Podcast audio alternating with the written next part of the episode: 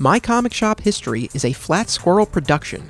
Please visit flatsquirrelproductions.com to explore my other projects, including My Comic Shop documentary, By Spoon, The Jay Mizell story, and the forthcoming Wacky Man, The Rise of a Puppeteer. Be sure to subscribe to My Comic Shop History on iTunes and catch up on Season 1. Like My Comic Shop History on Facebook and follow me on Twitter at Desi Westside. Likes, ratings, and reviews are always greatly appreciated. Thank you for listening and continuing to support this show. Welcome to My Comic Shop History live from Undiscovered Realm Comic Con. I am your host, Anthony Desiato, and I am joined here. Oh, thank you. I'm joined here by Mr. Brian O'Day. Howdy. And Marvel's Chris D'Lando. Hello. Thank you, guys. That's awesome. D'Lando, when I uh, asked you to be on this, I got a very stern uh, email from Marvel Legal telling me that I had to introduce you as Marvel's Chris D'Lando. That was the only way that they would let you be on the show. Is that actually true? Yeah. Really? No. No. you can't. You can't. Gullible, man. You can't do that. Well, Marvel Legal, they are they don't mess around, Yeah, so they do not. like it's possible. Uh, I just want to thank uh, Chris Wilcock and Undiscovered Realm, you know, for having us here. They're the ones who organized this comic book convention, uh, so I was really excited. Uh, so they did a great job. they did a great job with the show, and we were really happy to, to be here. Uh, but so this is a first for this show. This is the first time that the show has been done in front of an audience and um, and at a comic convention. So uh, you know, thank you to those of you who came out to this. We really appreciate it. Um, for those of you who might be new to my comic shop history, if you've never listened to the show before, uh, just to give you like a quick two-minute background on this, uh, and it's especially fitting to talk about it uh, where the show came from uh, in light of where we are. So we're recording at the Westchester County Center in White Plains, New York, and uh, we're just a couple minutes away from the former site of Alternate Realities, which is the original comic shop in my comic shop history. Uh, so uh, almost a year ago, uh, Alternate Realities uh, closed after 23 years, and this podcast was was born out of that. Uh, it started. I wanted to talk about the store and what it had meant to all of us over all of these decades, uh, and so we talked about it over 12 episodes and a Christmas special. We kind of relived the store's highs and lows uh, as we chronicled the, the final days. There were many of both. Yes, there were. So if you never heard the show, the show before, um, all the episodes are online. They're on iTunes. I encourage you to, to listen to them. Um, if not, that's okay. Uh, this new season, uh, is, we're starting fresh with a new focus on uh, comic book collecting and all of the issues that come with it within that world of collecting. Is that a pun? Issues. It, it is now. um, but you know, just to kind of you know, again, take one last look at, at where we've been. Uh, my favorite television show of all time is Smallville, and we're gonna that'll come up in the course of this podcast. Uh, but in the series finale of that show, the spirit of Jonathan Kent, Clark's adoptive father, says to Clark right before Clark accepts his heroic destiny to always hold on to Smallville, to always hold on to this place where Clark discovered who he was and became the man that he needed to be. And in a similar way, I and, and probably you guys and some of you in this audience, you know, we will always hold on to alternate realities. So that's sort of always in the background as we move forward and we talk about these new topics and themes uh, in the new season of my comic shop history. Still called the store. I still refer to it as the store. Yeah. I've never lost that name. It's the store. I should also note that some of us took very different things away from the finale of Smallville. Some less positive. I don't I blame don't you. that much, to be honest with you. I just remember like the whole flying with the earth thing. It was like, eh, okay, done. Hold that for what? Oh, all right. Yeah. Well, the show had its ups and downs, just like alternate realities. There's a pattern here in terms of the things I like, I guess.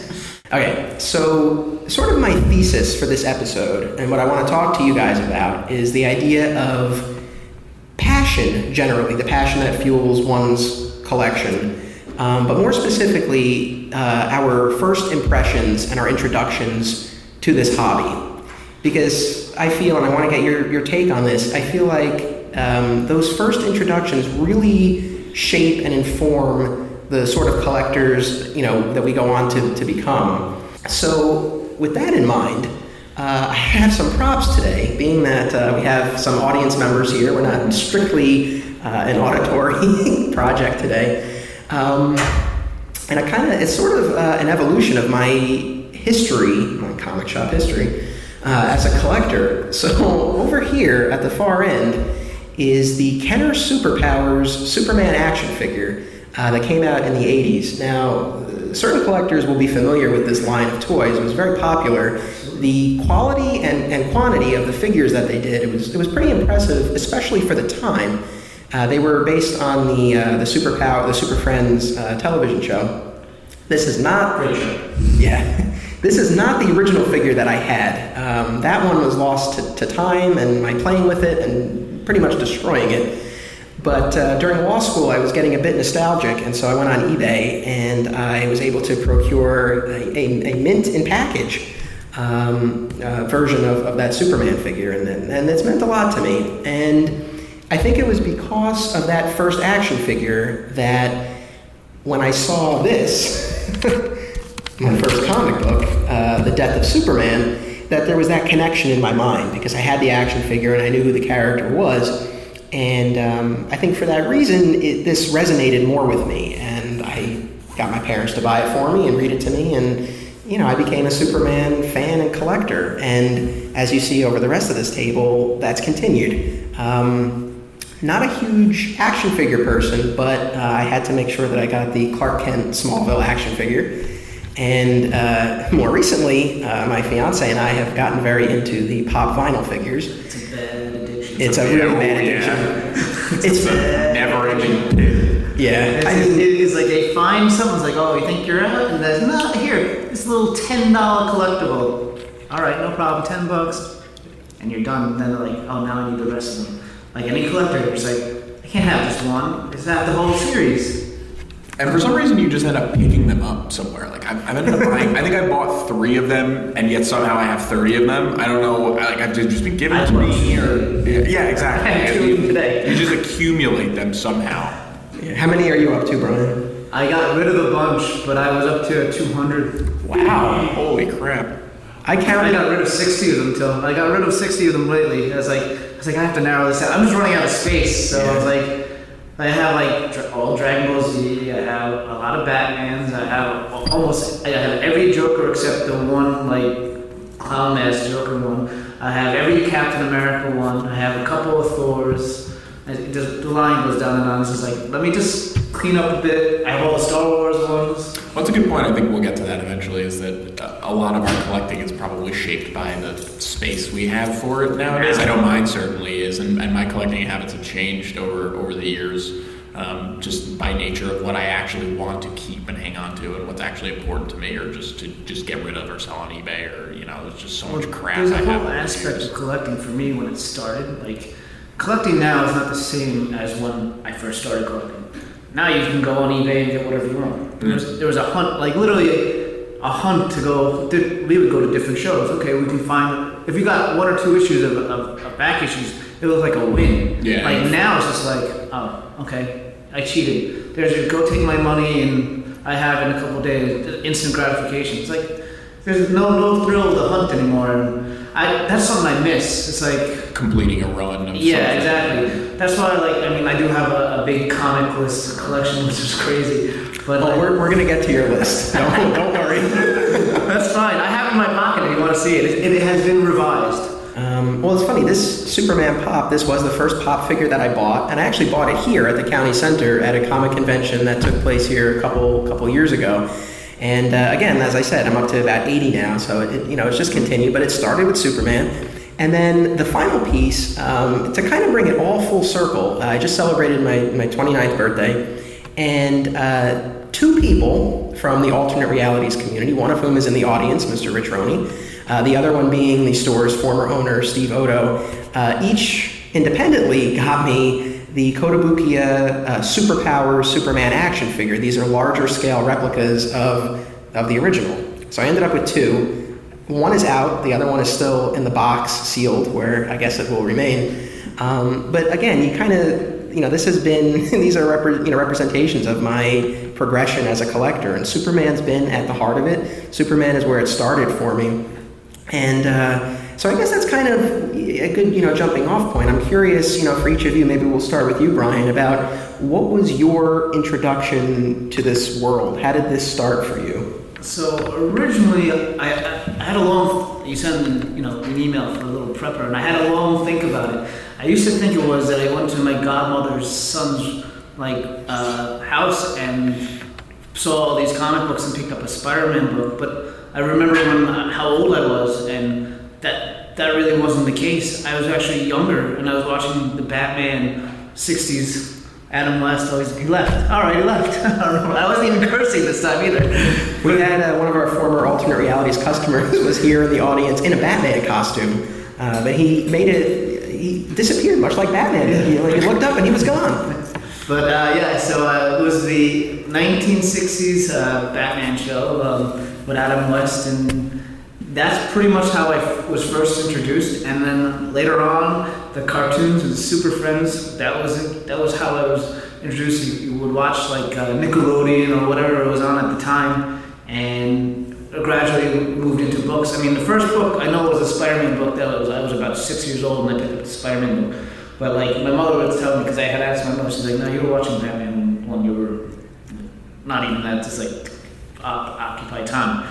So I think that's how my love of Batman uh, eventually turned into when I got older and understood what the Joker was about, and then to realize what Cesar Romero was doing as a Joker is like okay, and the many different aspects and how deep the the character was, and how, how and really what the depth of the character is, and that people haven't even delved into yet. Although I'm not looking forward to the Jared Leto Joker, but that's a different story. All right. To be fair, you weren't looking forward to the Heath Ledger Joker yeah, either. How do you beat Heath Ledger?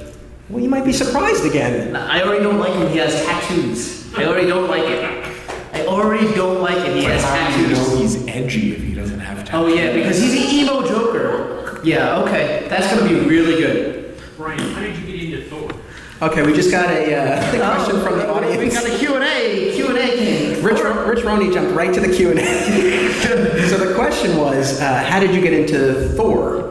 Thor came about uh, from the old Hulk show, and they did the movie, and Thor was one of the first guys that Hulk was fighting. So when that, I mean, it was they were terrible, terrible thing. But when you're a kid, it was very impressionable, and that that's how. Same thing with Captain America. That terrible motorcycle, that terrible suit. They had like the rat like morphing into Red Skull was, was awful. I just, I mean, those were so so bad. But that's how I got introduced to those characters.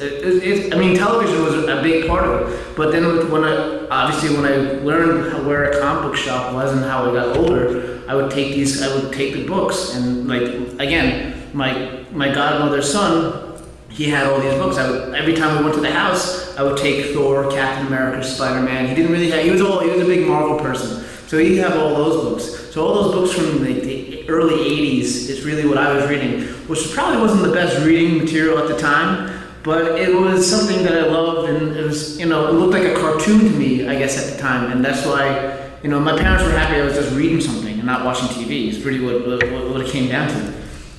Yeah. Well, it's interesting. You bring up a, a, good point, and this was something that I was going to get to later. But you mentioned, um, you know, you, you, watched it; and it was terrible. But you know, you were a kid and you enjoyed it. And I do think that the age that you get into this stuff uh, really does have a lot to do with it. Um, my favorite, Chris, my favorite Marvel character is Spider-Man, and I got into Spider-Man during a period of time that most Spider-Man fans probably don't remember well, and that's the Clone Saga which was a largely reviled two-year storyline. I think it was supposed to be like like eight months or something, right? It just ballooned to two years. Well, I mean, they had so many. Like we didn't know who the real one was at one point. It was like, oh, so this is Peter Parker, this is Ben Reilly, this is Kaine. I, I don't even know. Do I have all of them? Jackal and Punisher show up at some point. Joyce Traveler.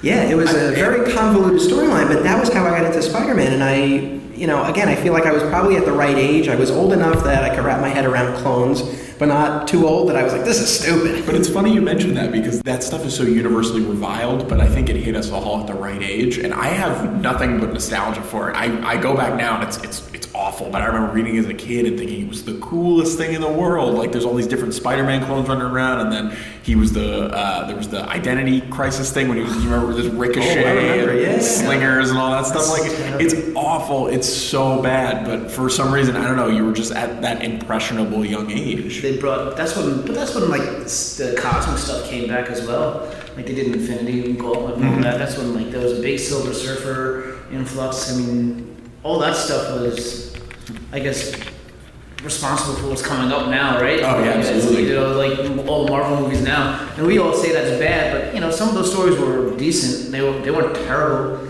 I mean, I don't know about you guys, but I'm I was born in the late '80s. Um, so what was really influential on me getting into superheroes were the, the Saturday morning cartoons, and and uh, you know I felt like you were there. Were, at the same time, there was the Spider-Man cartoon, the X-Men cartoon, and the Batman cartoon. Nice, nice. And I like I was born in the late '80s, but they st- I mean they hit me. I was probably around five or six when they started. Yeah, 'cause it's '93. What a stickler. Get your dates right.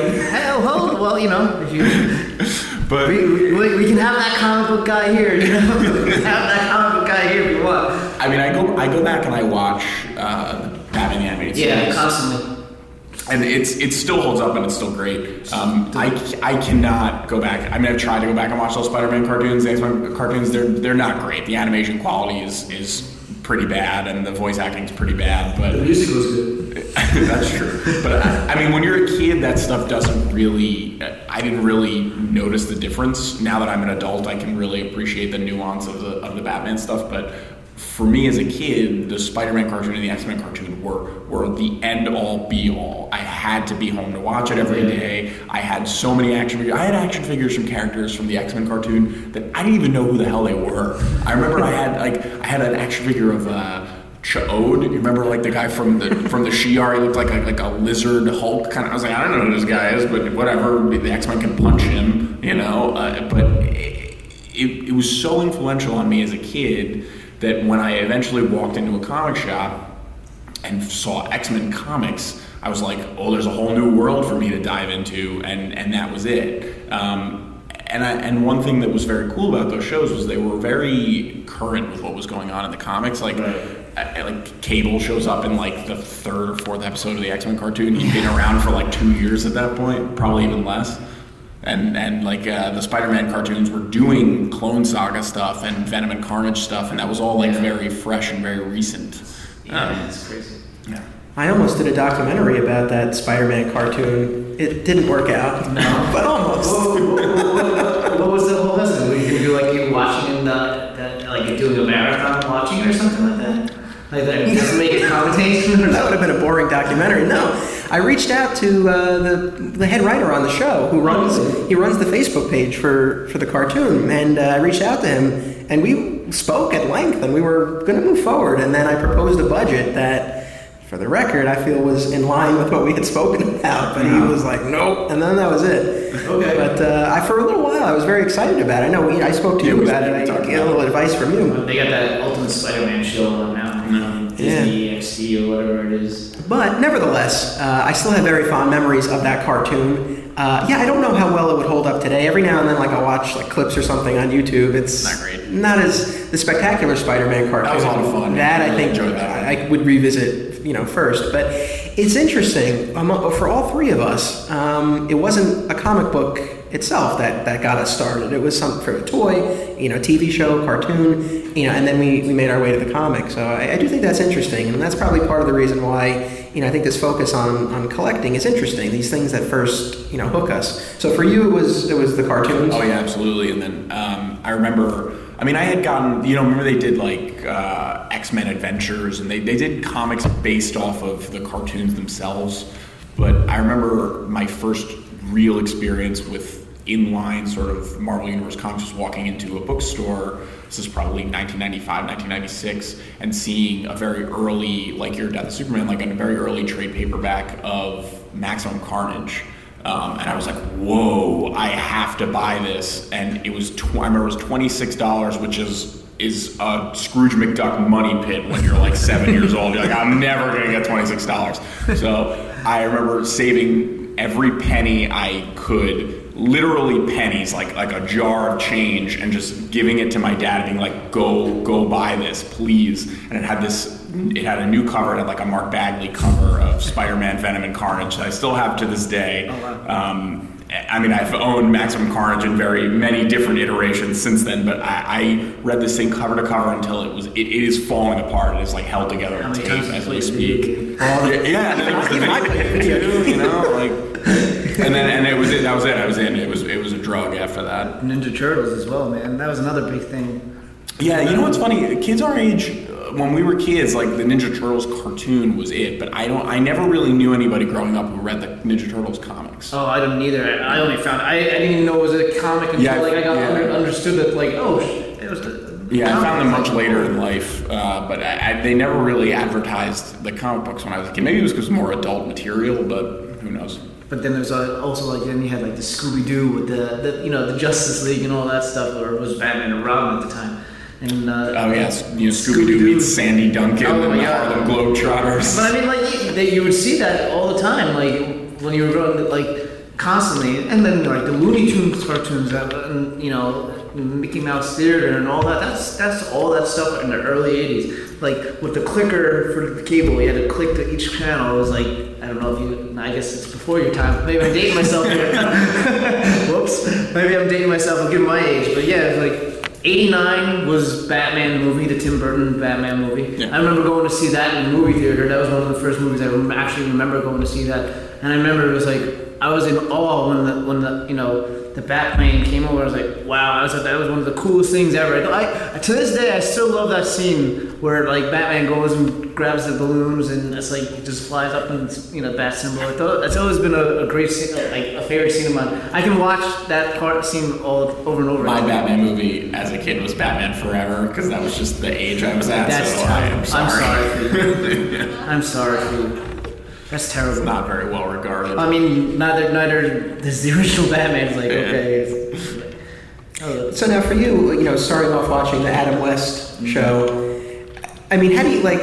And this might be impossible to answer because your whole life you've been you've been following this stuff. But if you were to watch it now for the first time, I mean, do you think it would it would hook you, or do you think it was the, you know, the uh, fact I that, think that you were because it's so campy at this Yeah. point, I wouldn't watch it.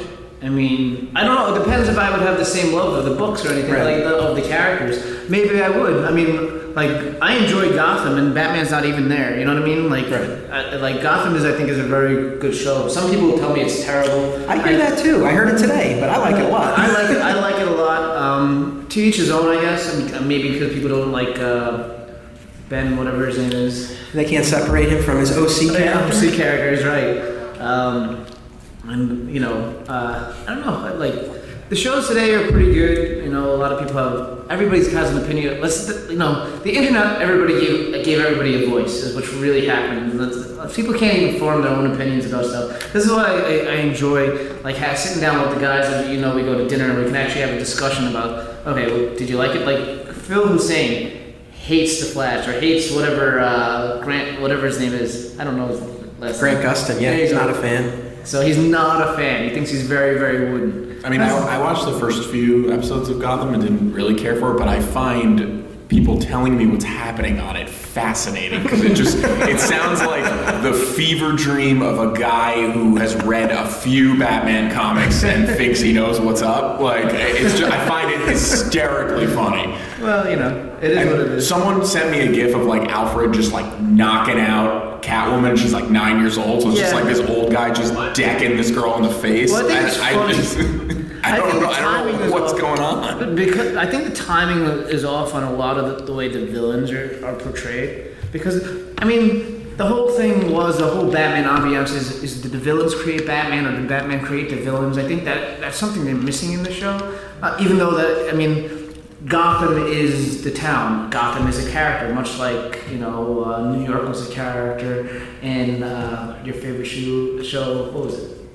Su- uh, not. Uh. No, not Burners. Which New one? Cat- White White Collar, Collar, White Collar, there. So there you go. So like Gotham, they're playing off of that. Like Gotham is a character in the show, which I get, which is, which is which is I think done very well, and especially since it's shot in Brooklyn.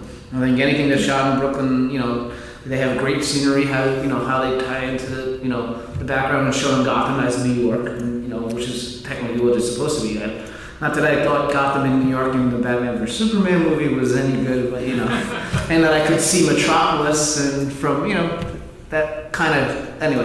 oh, That could be a whole podcast on the movie. We might have to do a podcast on that. More and more, I feel like I might need to do that. Uh, but anyway, so all right, so we have our introductions. For me, it's a toy, you know, cartoon, TV show. You know, at what point do you make that transition? You know, I'll toss it to you first, Chris. You know, at what point do you make that transition to you're a collector? You consider yourself a collector? I don't know. It didn't. It uh, it didn't happen overnight. Uh, I I just remember. Um, you know, a lot of the theme of this podcast is just sort of how we've grown into collectors and, and what kind of uh, what shape that's taken. And for me, it was always just I gotta I gotta read more comics. I gotta consume more of these to know what's happening. I have to know the stories. I have to know the mythology. So that that just the collecting came second. It was always um, just reading more, taking more in, and I think that's sort of uh, informed the collector I became today because I mean, I know we'll get to my job and how that's affected me, but my collecting nowadays is less single issues and more trade paperbacks and hardcovers and, and just sort of having a really nice version of a story that I enjoy. Um, I, I, I, for a while, it was, you know, long boxes upon long boxes upon long boxes, and I just, I don't know. I don't know about you guys, but I, I once they're in a bag, like I never pull an issue out again to read it. It's just it, it never, it, it's never fun. It doesn't it doesn't feel good to me. I enjoy sitting there with a book and reading it, and and so for me, it was always just how can I get more comics to read them, you know, and and over the years that just sort of through buying comics to read them, I just like all of a sudden woke up and said, holy you know, holy crap, I have a huge collection of comics. So I mean, that was really it. And, and now that I'm older, it's become how do I jettison those because I don't, I actually don't have space for them anymore. Um, I just have a closet full of short boxes that my parents are yelling at me to get out of the basement.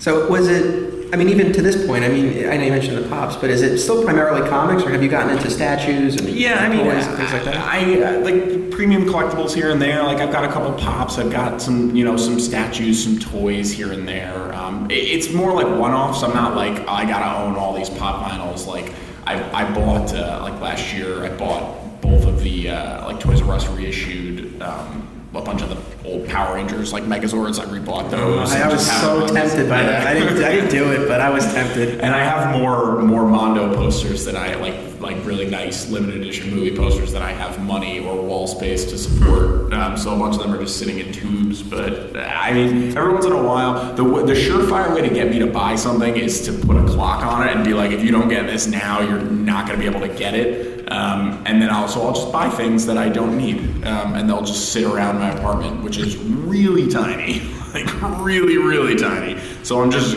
one day I'm just gonna die in an avalanche of collectibles in boxes. So Fair enough. Uh, and actually, so that sparks something else. So, since your collection is focused mostly on, on comic books, I'll ask you this.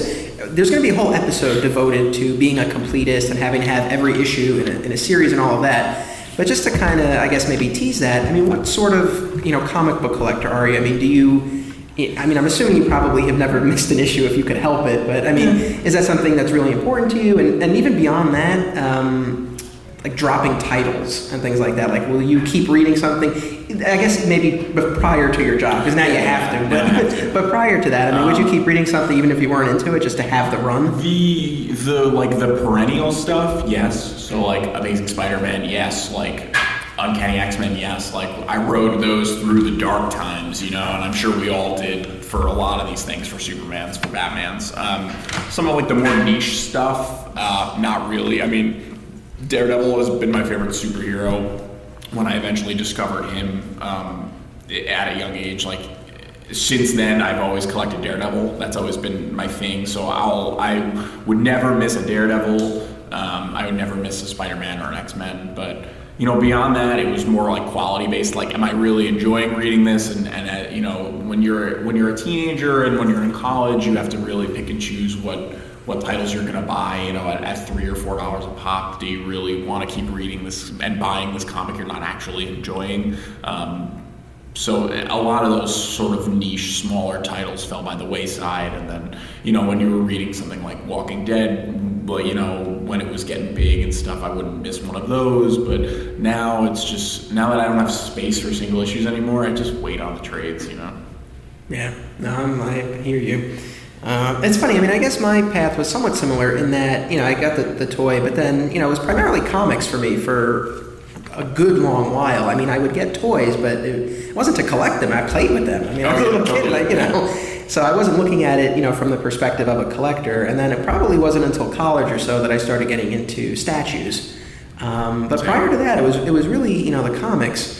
Uh, what about you, Brian? Where was that? Uh, you know, where did you make that jump from? Yeah, I like the Batman shows to you know I'm a The collector. collector in me? Yeah. Well, I- mean, I remember going to the store on my bike to get comics. Like that. That was that was a thing. That you know, we played outside. We went to the store to get comic books. It's not like we're stuck behind a computer now or or anything like that. Um, I kind of just well, I guess when I got my license is really when the transition started and started getting my first job. Was uh, I started going and getting weekly books, and then you know, okay, that statue was cool. We Started getting statues and statues and statues and statues.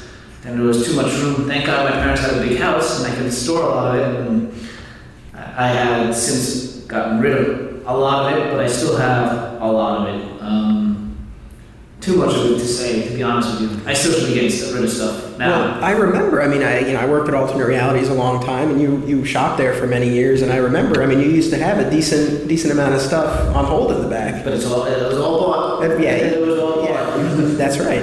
Um, but no, I, I don't. I just I don't know. I think the, the physical aspect because it just something looking nice was very attractive to me. Like, but as I got older and like now, it's just like I like them a lot. But it's like some of these things are way too fragile and like they break so so easy. I've had I've had a lot of breakages, and it's just like, well, what am I gonna do? I just kind of throw them out, which unfortunate, but you know, I had a couple busts that I had to throw out, like really nice busts. Like, but again, you know, these things happen. It's you know, they're not they're not toys. They're they're statues. That was another big thing. I hated people calling them toys. I'm like, I don't fucking play with them. They're, to- they're, to- they're toys. They're not toys. They're statues. Or what people would call action figures dolls. Oh my god, it it's drives me the nuts. worst. Yeah. That drives me nuts. But no, um, but to to uh, be on the opposite spectrum of Chris, there, like you put your b- books away. I have, I like, I like collecting old books. I don't buy any new books. I don't buy anything new now. I have, a, I have a long disdain for what is being put out today. Today, it's just, I don't think the writing is up to caliber of what we grew up with, or even, even more so, maybe ten years ago. Um, just too much of the same thing. I see. I know you work for Marvel, but they're putting out Civil War Two. I'm like, really? Come on, Civil War Two. There's a movie coming out. What do you want? I, I understand how they're promoting it. I mean, but like, so uh, here's the here's the definition of a Civil War. It lasts forever until the war is over. There's no such thing as a Civil War Two. It's not that our South is going to rise up again to, to us. you know, there's there, like, you know, it's a Civil War for a reason. What about like World War II? That's, that's a world war. That's a world war. That's a world war. There's different countries. A civil war is within one country. right. Doesn't let. There's no civil war two. Can you do anything about that title? Because Brian's Brian's not having it. Can you call it something else? It's- we're pregnant with it. It's too late. Yeah, the marketing you're materials have been printed. now. The first issue's off to the printer. You're down the rabbit hole. Although you did get J. Scott Campbell to do art. I mean, he- He's doing a cover. He's doing a cover. oh, was McNiven doing the art again? No. They're gonna wait nine months for another book to come out. We're actually pretty ahead on the book, actually. A couple, a couple issues in the can already, thankfully. So yeah, yeah. So again, my disdain for what happened back in the day and why I don't read books now. Um, But that, again, that brings up something else that I, I wanted to get to because in, in thinking about my own uh, history as a collector, I, I do feel like there is this, you know, this path that maybe you know you guys have followed and others have as well, where you know you have that introduction and then you have that tipping point where you become that collector and you get really into it. But it's hard. I found it to be hard to really sustain a, that high level of interest across. Decades, life changes, changes again within you know the, the publishers and, and just you know the things that you're collecting. It you know it can be really hard to, to, to do that. Um, I mean, I feel like the height of my collecting has passed, and kind of one of the things, one of the reasons why I wanted to do this podcast, and one of the things I kind of want to track over the course of these episodes is, can I kind of get that back? Like this is a legacy, I think, because this is going to be out there forever. This is this is literally on the internet. Oh, the podcast? Yeah. Well, no, yeah, yeah. I mean, in, in, in reality, this is a, a legacy. I, I listen to a lot of podcasts, especially Joe Rogan, and the guy's on 760 something episodes. The guy's a machine, and his podcasts are three hours long, which and they're fantastic if you're if you're into that sort of thing. Uh, you know, going back to this, I, I think you have a very good medium. I think you've done an awesome job on the podcast, and like this is something that you will have collected and it's stored for you. It's literally this is collected for you and the store for you. It takes up no space. You know, it's a, click of a button.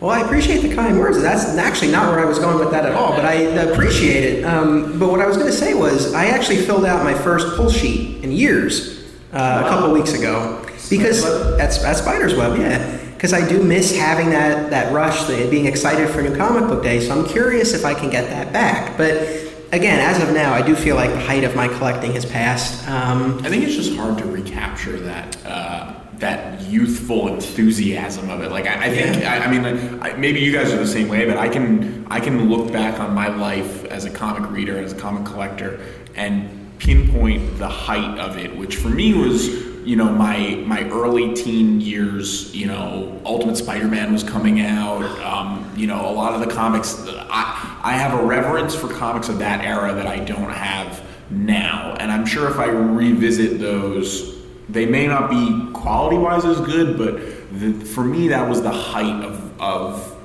my interest in the medium and, and my my love for the stories and just just uh, the wow factor for me of uh, What about the reference for like the 60s and 70s books? I mean, like I, I really. Oh, I mean, I, I you- you'll. I'm so excited that Jim Steranko is here. He's like one of my favorite artists of all time. Like I can go back and read those Nick Fury stories every every day of my life. Um, and I think that just goes back to the just the what I was saying earlier about enjoying stories of quality and I co- collecting stories of quality that mean something to me and that I enjoy versus sort of having a long box full of, of Amazing Spider-Man issues in, in chronological order. Um, but it, it's very hard for me to. It's not there. not, not you. it's not there anymore. Uh, all right, so I we, we got. I'm excited to talk about this, but before that, though, because while, while we're on this, like, this was one of the things that I wanted to ask you, Chris, because it's uh, it's interesting to me. You know, you were able to turn your passion into a career. You work for Marvel comic books. You do marketing. I do, I do indeed. How? I mean, how has it been for you? I mean, are you able to sustain that interest when you you turn it into your job? Um, the the diplomatic answer is is yes. I in in certain ways. The the you know gun to my head. It's it's hard sometimes. You know it, it it's changed my love of the medium in ways that I didn't exactly predict.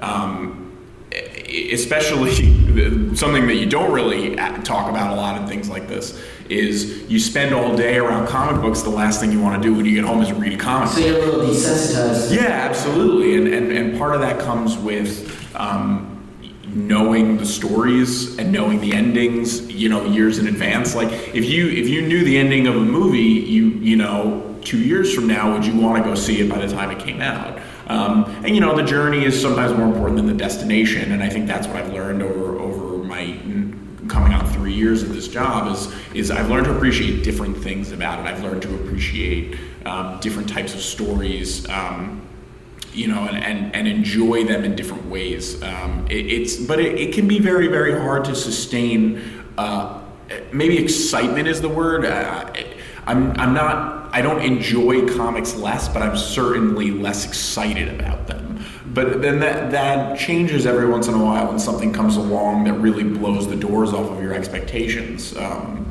you know, I, I read I read every comic Marvel puts out every single week. Oh my God. Um, yeah, it's it's it can be a tr- it can be a chore, and that and that's certainly part of it too. Because you know when when you've spent a ten hour day in the office and you commute two hours a day, an hour each way. Um, Really, the last thing you want to do is read a comic book when you get home. But then so every once in a while, a book will come along. Like uh, just off the top of my head, I've been reading um, Tom King and, and Gabriel Walta's Vision book, which is, you know, it's this really Twin Peaksian, uh, him and his family, really weird highbrow sci-fi stuff and you're like wow i gotta read this every like and you know i'll get a stack of comics every week and if that's in there it goes right to the top it's the first thing i read um, sometimes it's the only thing i read because it's the only thing i'm excited to read and then the rest can wait till later uh, so it, it, it can be very very difficult to sustain that sustain that level of excitement um, even you know going into you know you mentioned civil war 2 um, don't pump me for spoilers, but I know I know what's going to happen. You know, we just That's easy. I uh, but there, there's some some cool aspects of the job too. Is is um, you know we just got done with our semi-annual writers retreat, so you know we all we all get in a room and you know all the writers will fly in mark Waid brian michael bendis jeff lemire those guys. And and you know they'll sit in a room for three days and and, and talk talk story and flesh things out. And that is so freaking cool um, to hear where everyone's going with their stories and, and and what's coming down the pipe. But then you know push comes to shove sometimes when the stories have come, it's like, oh, I know what's going to happen. Does that change my expectations of it? And and and it absolutely does. But then now I've learned to appreciate the art more and the you know the dialogue and and how the story is told versus what the ending is going to be. Does that make sense? Yeah, no, it does. I mean, I would imagine, yeah, you, you appreciate it in a different way because it's like when you're a kid and you read these stories, you're not thinking about the guy who pitched it at a story meeting. Yeah, Right? absolutely. It's like, oh, this is what's happening to Spider Man this month. You know, but when you have that, you know, that inside perspective, it changes it, but you just can appreciate it, you know, in a different way. And I don't know about you guys, like even as a kid, when I was reading those books, I wasn't I wasn't super into who was drawing it on like an issue to issue basis. I mean, I've, I've appreciated that more as I got older. But when I was reading like old Spider-Man comics in the '90s, it, it, it wasn't so much the the art versus the story. Uh, and now I think that's kind of flipped on its head. Uh, for me, and I really, really appreciate a good artist with good storytelling versus you know a good writer with a good plot. Um, but that's just, I guess, maybe that's my own personal preferences. Right. Um, and actually, after you after you take a sip there, I do want to ask you one other one other piece related to your job because I, you know, we're friends on Facebook. I Yeah, see all the stuff you post. You've gotten to meet some pretty cool people. Oh yeah, absolutely. I Who- mean, who are some of the folks that you've, you've encountered? Um, I'm, a couple, you know, mar- whenever there's a new Marvel Studios movie coming out, uh, and you know the people will do the, the press rounds. Um, you know, they'll, they'll come into the office sometimes. I got to meet Chris Pratt, which was really cool, and Zoe Saldana when Guardians of the Galaxy came out. Um, Michael Douglas gave me a high five, which was pretty pretty sweet. And you met the Daredevil cast too, right? Yeah, that was awesome because As a Daredevil fan. as I mentioned before, I'm a huge, huge Daredevil fan, and I was I was wearing um, my my Mark Waid I'm not Daredevil shirt from his, from his run, and I, I went and you know met Charlie Cox, the uh, and you know was just talking to him for a little bit about Daredevil, and you know I asked him to take a picture with me, and uh, he, he took a picture with me, and the shirt says I'm not Daredevil, and as as I got my arm around to take the picture, he puts his hand over the I'm not part, and he was like, "You can be Daredevil for this picture," and I I like I I may have pooped my pants. that was very very cool. That's you can you can see in this picture he's like he's got a grin on it. I'm like light. I'm like oh my god.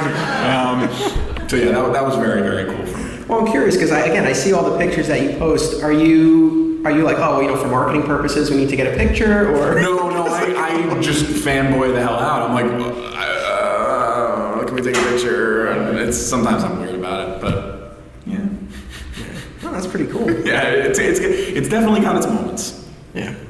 Uh, well, now I do want to turn turn back to you, Brian, and, and this paper that you have here, the list. Oh, well, it's been adjusted over the years. It's still pretty bad, though. Actually, No. I, I'm missing. I gotta go back and make some X's, but because I have a lot of missing issues, I haven't gotten because there was a purge and a move and actually missing books again.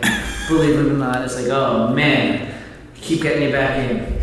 Now, this is the master list of older comics that you are tracking down. The last time I saw this list, if I'm not mistaken, it was handwritten. Now it's Oh, typed, so it's. Oh, well, yes. Well, maybe since you there was there's been three typed versions since the handwritten. version. Okay. so it's been, it's been a while. It, it has been revised. It's definitely shorter than it used to be. a lot shorter. All right, so what? it's more realistic, but it's and the stuff that I just figured I was gonna have and I can make it cut off. But uh, it starts off with the Flash from the old Flash. Now, I haven't gone through the old Flashes that I have, but it's only a couple of issues.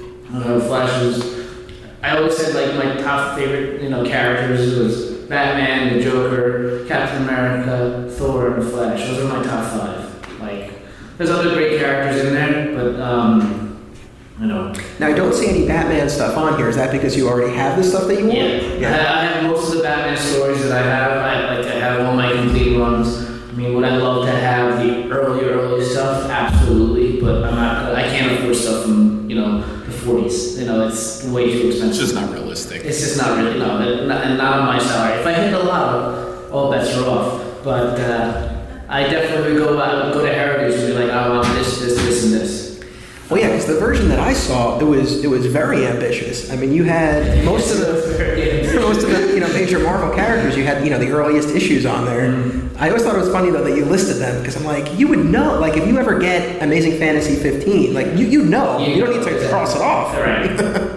So, like, I understand why you would want to own these comics, right? Like, that's never anything that I necessarily pursue, but it's like, I get it, but it's like, it's hard sometimes to explain why. Like, what could, because all of these things, or most of them anyway, you can get them in a reprinted version. You can get the Correct. hardcovers, but what is it about having that original? Because I've really been thinking me, about it, yeah. For me, it is having the original. For me, I, I was always one of like, I like original, like everything. I don't like reprinted anything. Uh, Everything I am is first edition, you know, first copy, first printing. If I had any second printings or anything, I got rid of them. If I had any, like, I would upgrade.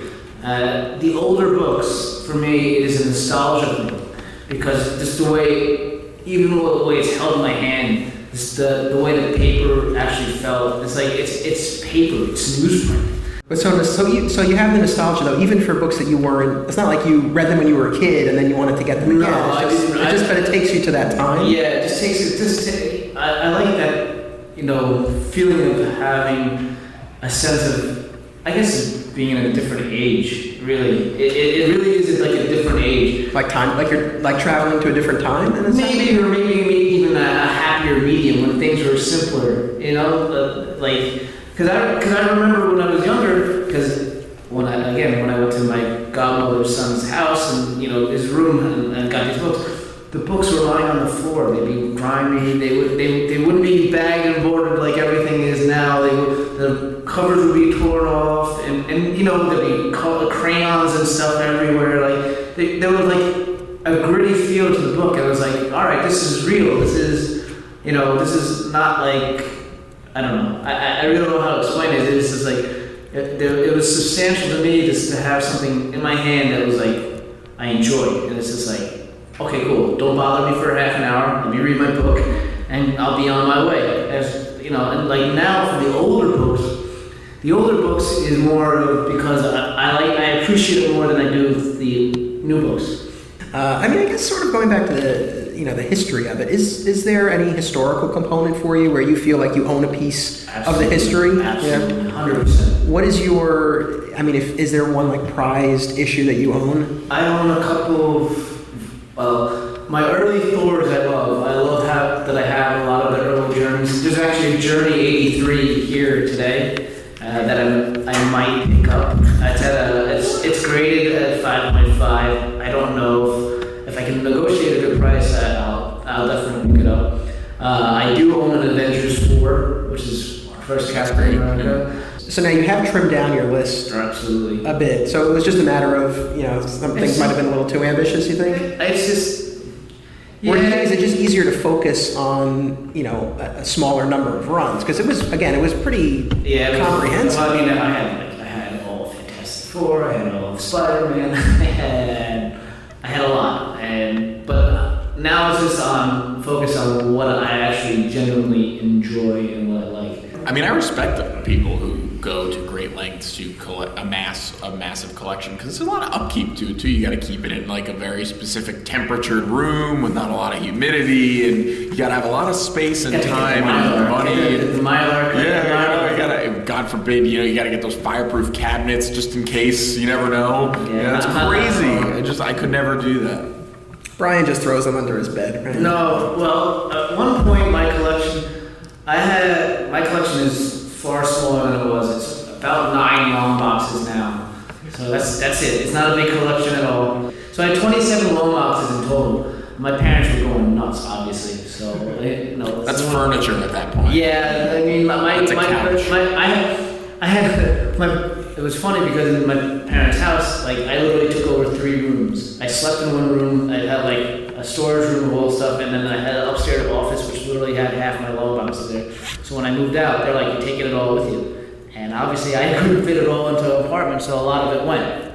So that's why I got I generally got rid of and but like half of what I had was as I said, garbage. It was all stuff that's not worth anything. Stuff that I picked up. I mean, I know. I, I mean, I gave a lot of it away, which I was happy to give away because I'd rather someone read it and enjoy it. Moving will really change the way you think about being a comic book collector. Living Yes, on your yeah. own and staying in your own, paying a mortgage will really make you reevaluate what you have, what your priorities. are. Yep, absolutely. Yeah, I identify with that a lot because when I moved two years ago, it was my first move since I was eight, and I took everything with me, all the paperbacks and statues, and then I was like, I don't want to do this again. So, I mean, I've gotten rid of probably about half of my trades and half of my statues, but sort of, I'm at the point now where I've only kept the statues that I, I really like. And every now and then I'll, I'll buy one, but again, I don't feel like I need to buy every Batman black and white statue because it's you know that line, and I have to have everyone in that in that series. So, in that sense, it's like I don't have the intensity of the passion, which I do miss a little bit, but I feel like I am able to again just get the things that uh, that I really like, and I'm happy about that. Well, I want to thank both of you guys for being a part of this and talking about your history as collectors. I want to thank everyone for coming out today. Thank you very much for being part of this live episode. Thank you, Flat Squirrel.